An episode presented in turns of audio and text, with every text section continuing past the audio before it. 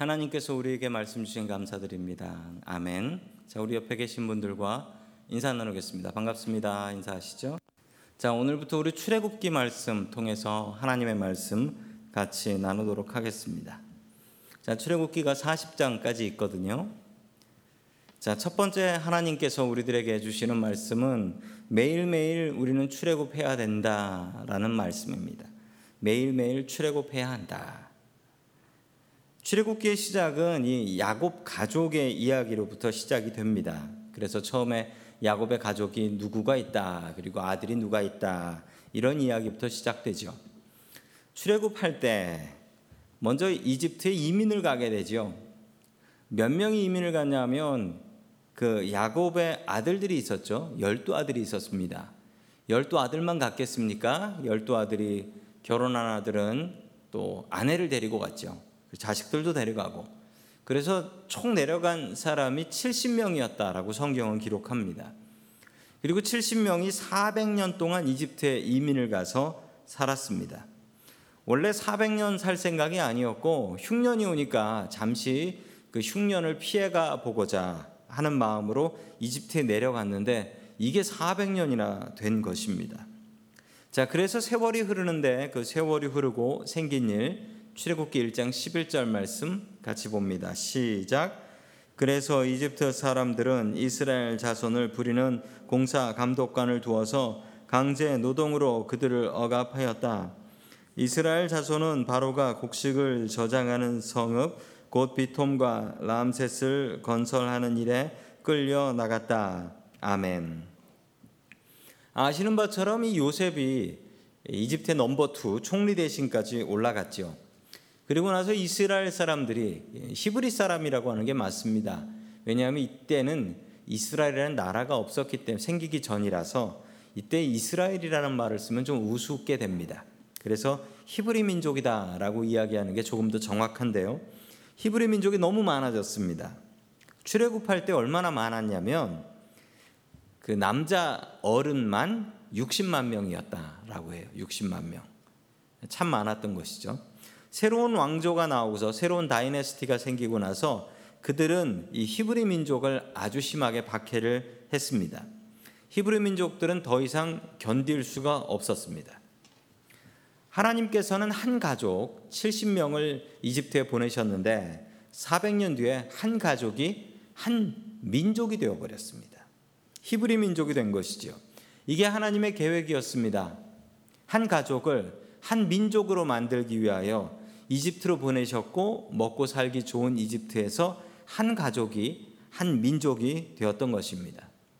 그런데 문제가 생겼습니다. 400년이 지나고 나니까 사람들이 하나님과 했던 약속, 하나님께서 주신 약속을 기억하지 못했습니다. 그 약속은 가나안 땅을 약속의 땅으로 주시겠다라고 한 말씀인데 이들에게는 약속의 땅인 가나안 땅보다 더 좋은 이집트 땅이 있었습니다. 이집트 땅은 가나안 땅하고 비교가 되지 않게 좋은 것입니다. 솔직히 지금 가봐도 이집트 땅과 이스라엘 땅은 솔직히 비교가 되지 않을 정도로 이집트의 나일강이 너무나 풍성합니다. 아무리 약속의 땅이 있다 할지라도 아니 내가 이집트에서 이렇게 떵떵거리고 잘 살고 있는데 그 약속은 뭐냐라고 생각했던 것입니다. 그러자 하나님께서는 이스라엘 백성들에게 고난을 주셨습니다. 스스로 나오지 않으니까 이 이민 생활을 너무나 고달프게 하셔서 다시 가나안 땅으로 돌아갈 수밖에 없게 만드셨던 것입니다. 우리 출애굽기가 40장이나 있는데 이 3000년 전에 있었던 이 역사, 이 역사를 우리가 무엇으로 기억해야 할까요? 그것은 우리가 매일매일 출애굽하면서 살아야 된다는 사실입니다. 무엇으로부터? 나의 죄로부터. 나의 나쁜 습관으로부터. 그리고 나의 가장 큰 적은 다름이 아닌 어제의 나라고 합니다.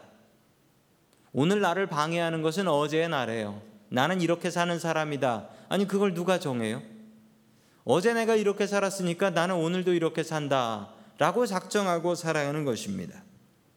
출애굽기는 이집트에서 탈출한 이야기입니다. 그러나 우리는 이것을 통하여서 우리가 무엇을 버려야 되고 어떤 습관과 어떤 나쁜 죄에서 벗어나야 될까 이것을 생각해야 하는 것입니다. 출애굽기를 통하여서 그 역사를 배우고 또한 그 역사를 통해서 나의 잘못된 것들에서 매일매일 탈출하며 살아갈 수 있기를 주의 이름으로 간절히 축원합니다. 아멘. 두 번째 하나님께서 우리들에게 주시는 말씀은 약속을 붙잡으라라는 말씀입니다. 약속을 붙잡으라. 야곱이 죽으면서 유일한 유언 하나를 합니다. 그 유언의 말씀이 창세기 49장 29절에 나옵니다. 우리 같이 봅니다. 시작. 야곱이 아들들에게 일렀다. 나는 곧 세상을 떠나서 나의 조상들에게로 돌아간다. 내가 죽거든 나의 조상들과 함께 있게 햇사람 에브론의 밭에 있는 묘실에 묻어라. 아멘. 야곱은 늘 마음에 걸림이 있었습니다. 야곱은 자기의 형 에서, 에서가 가지고 있었던 장자의 명분, 큰 형이 갖게 되는 권리, 이것을 도둑질했지요. 이 장자의 명분에서 가장 큰 권리는 땅을 차지하는 것이었습니다. 가나안 땅을 장자인 에서가 차지하는 것이었는데 야곱이 도둑질을 했어요. 그래서 야곱이 이 가나안 땅을 차지하게 되는 것이었고 그러면 야곱은 가나안 땅을 지켜야 됩니다. 그런데 야곱은 가나안 땅을 지키지 않았습니다. 왜냐하면 도둑맞은 장자의 명분을 도둑맞은 에서가 동생 야곱을 죽이겠다고 달려드는 것이었죠. 그러자 가족들은 이러다가 야곱 죽겠다 싶어서 외삼촌 집인 하란이라는 동네로 야곱을 도망가게 합니다. 자, 하란에 가서 행복했는가? 그렇지 않았습니다. 하란에 가서 죽도록 고생만 하고 그리고 외삼촌한테 도둑놈 소리까지 들어가면서 쫓겨나게 됩니다. 야곱은 이 일을 통해서 분명한 것 하나를 배웁니다. 하나님의 약속을 잊으면 벌 받는다라는 것을 배웠습니다. 하나님의 약속은 꼭 지켜야 된다. 그리고 지켜야 될 자리가 있는데 그 자리를 안 지키면 벌 받는다. 이것을 알게 되었습니다. 야곱은 그것을 분명히 알았는데 내가 가나안 땅과 내가 지켜야 될 자리가 있는데 그 자리 안 지키고 나 살자고 도망갔더니 더 괴로운 일만 생기게 되었다. 지금 야곱은 또 약속의 땅을 떠났습니다. 이번은 자기가 살려고 떠난 것이 아니라 하나님께서 계획하셔서 떠났습니다. 그런데 야곱의 마음속에 늘 걸림이 있었습니다. 내가 이집트 땅에 묻히면 내가 벌 받을 텐데. 내 자손들이 가나안 땅 지키지 않고 이 땅에서 살아가게 되면 벌 받게 될 텐데. 이 마음이 그의 마음을 늘 누르고 있었습니다. 그래서 야곱은 자신의 아들들에게 약속을 받습니다. 내가 죽고 나면 나의 시신은 꼭 가나안 땅 그리고 우리 조상님 묻힌 헤브론에 있는 막벨라 굴 여기에다 꼭 묻어달라라고 이야기한 것이었습니다. 하나님께서는 우리에게 말씀을 주시고 하나님께서는 우리 개인들에게 약속을 주십니다.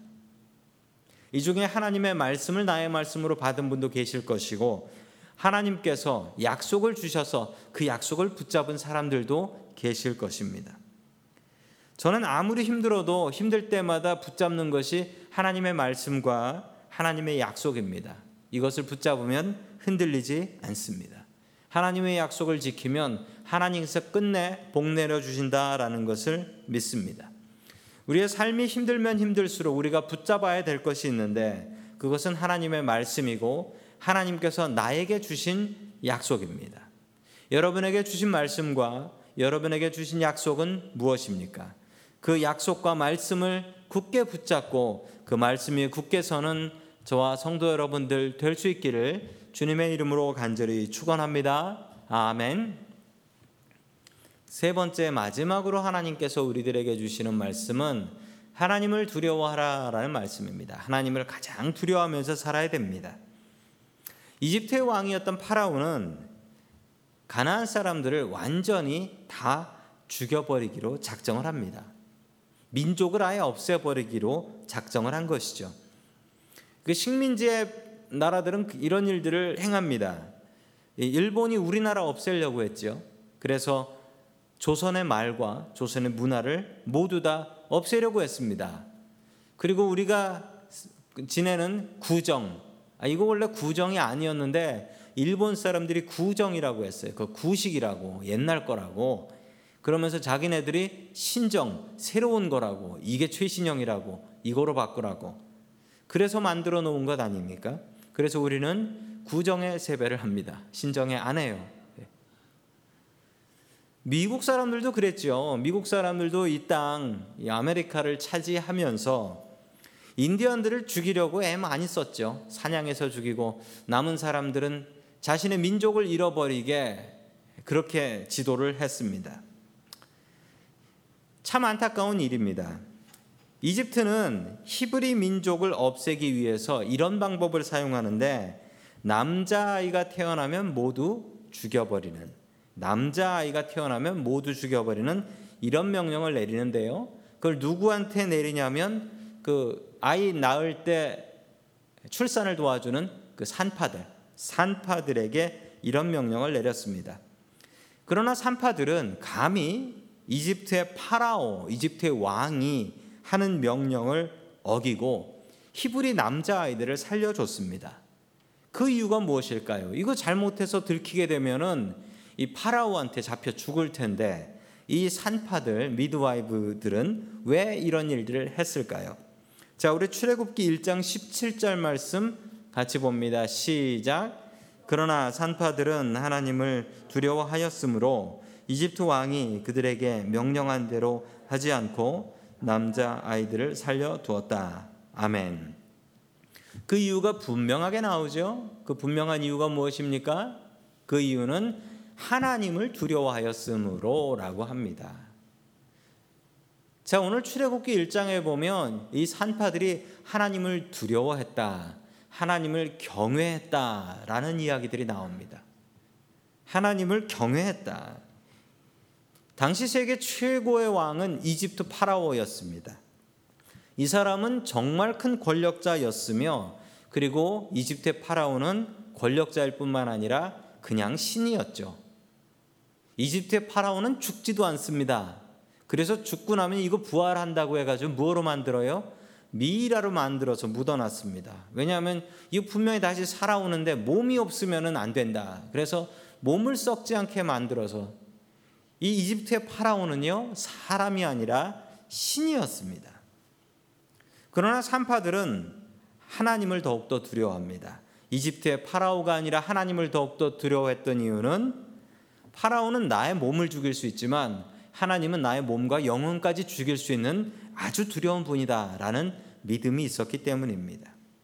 오늘 말씀에 계속해서 나오는 말은 산파들은 하나님을 두려워하고 하나님을 경외했다라는 사실입니다. 우리도 이 자세를 배워야 되겠습니다. 우리가 가장 무서워하고 가장 두려워해야 될 것은 무엇입니까? 한 주간의 삶을 한번 다시 한번 돌아보시죠. 한 주간 동안 무엇을 가장 두려워하시면서 사셨습니까? 혹시 어, 코로나 바이러스가 돌아가지고 이거 나이 걸려 죽는 거 아닌가 이런 걱정하셨습니까? 아니요. 그 걱정보다도 더욱더 두려운 것은 하나님입니다. 산파들이 두려워했던 것처럼 하나님 두려움을 살 수 있길 축원합니다. 아멘. 그런데 이 산파들이 거짓말을 합니다. 어떻게 거짓말을 하냐면 왜들 애들을 안 죽였냐라고 하면은 이 산파들이 이렇게 거짓말을 했어요. 아, 히브리 여자들은 이게 일반 여자들이 아니어 가지고 애 받는다라고 해서 가 보면 벌써 애 낳고 도망갔더라. 이렇게 거짓말을 하는 거예요. 그런데 파라오가 이 거짓말에 넘어갑니다. 이 거짓말에 넘어가요. 그런데 이렇게 거짓말을 해도 될까요? 네, 결론부터 말씀드리자면 거짓말 해도 됩니다. 성경에 거짓말해서 복 받은 사람들도 있습니다. 오늘 이 산파들 거짓말하고 복 받았다라고 성경에 나오고요. 또 성경에 거짓말하고 복 받았던 사람이 있습니다. 누구죠? 예, 여리고성에서 그 기생 라합 그 정탐꾼 스파이 두 명 숨겨주고 저기 멀리 도망갔다고 거짓말해 버립니다. 그리고서 어떻게 되었습니까? 복 받았습니다. 거짓말하고 복 받는 방법도 있네요. 어떻게 하면 거짓말하고 복 받을 수 있을까요? 여러분 거짓말하고 복 받는 건 아주 성경에서 특별한 방 특별한 이유에서만 나오는데 오늘 이 산파들의 이야기하고 기생 라합의 이야기하고 이 두 이야기의 공통점은 사람을 살리는 거짓말이었다라는 사실입니다. 사람을 살리는 일이라면 거짓말해도 됩니다. 내가 손해 봐서 이거 내가 목숨 걸고 하는 거짓말이거든요. 걸리면 내가 죽거든요.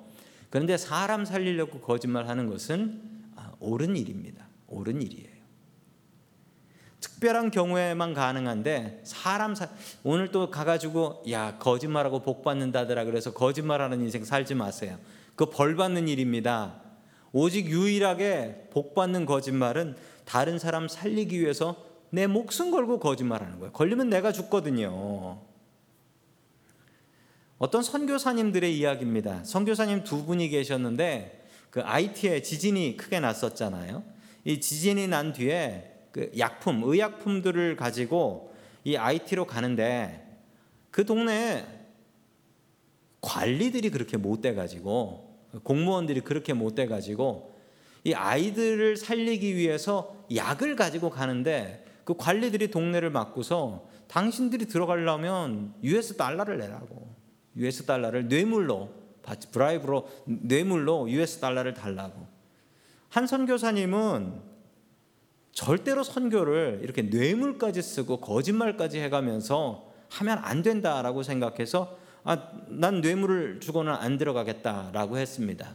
그런데 같이 간 다른 선교사님이 한 분 계셨는데 얼마 필요하냐고 그러면서 돈 꺼내주고 더, 더 보너스로 더 주면서 다음에 오면 또 잘 봐달라고 뇌물을 주고 그러고 들어갔습니다. 들어가고 나니까 아까 그 정직한 선교사님이 아니 당신 어떻게 목회자가 선교사가 뇌물 주고 거짓말 쳐가면서 선교하러 들어가나? 라고 뭐라고 했답니다. 그랬더니 이 뇌물 준 선교사님이 이렇게 얘기했어요. 당신이 정직한 동안 아이들 죽어가고 있어요. 나는 뇌물의 거짓말이라도 해서 아이들을 살려낼 겁니다. 이 두 분의 이야기 중에 누가 더 옳을까요? 저는 이 거짓말, 뇌물 해가지고 끝내 아이를 살린 이분이 더 잘했다라고 분명히 봅니다. 때로는 우리의 정직함도 주님 앞에 내어놓을 수 있어야 합니다. 다른 거짓말 하지 마십시오.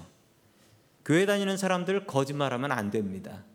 그런데 유일하게 성경이 말하는 거짓말은 사람 살리기 위해서는 내가 손해 봐가면서 거짓말 할 수 있다라고 이야기합니다. 거짓말만 가능한 게 아니라 20절 보면 복까지 받습니다. 같이 봅니다. 시작. 그래서 하나님이 산파들에게 은혜를 베풀어 주셨으며 이스라엘 백성은 크게 불어났고 매우 강해졌다. 아멘. 하나님을 두려워하면 복 받습니다.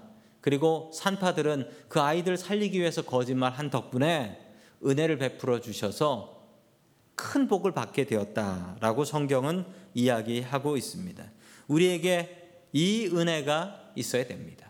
하나님을 두려워하면 큰 복을 받고 하나님을 두려워하면 나라가 부흥해집니다.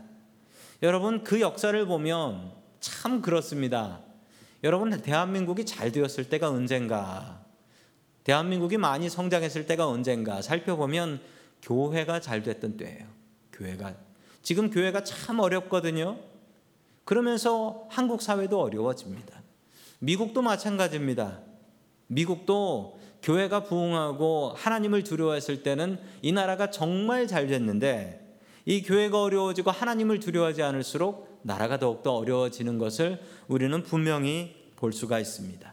우리가 하나님을 두려워하면 복 받습니다. 하나님을 두려워하는 사람은 복 받고 하나님을 두려워하는 가정은 복 받습니다. 그리고 하나님을 두려워하는 교회도 복 받습니다.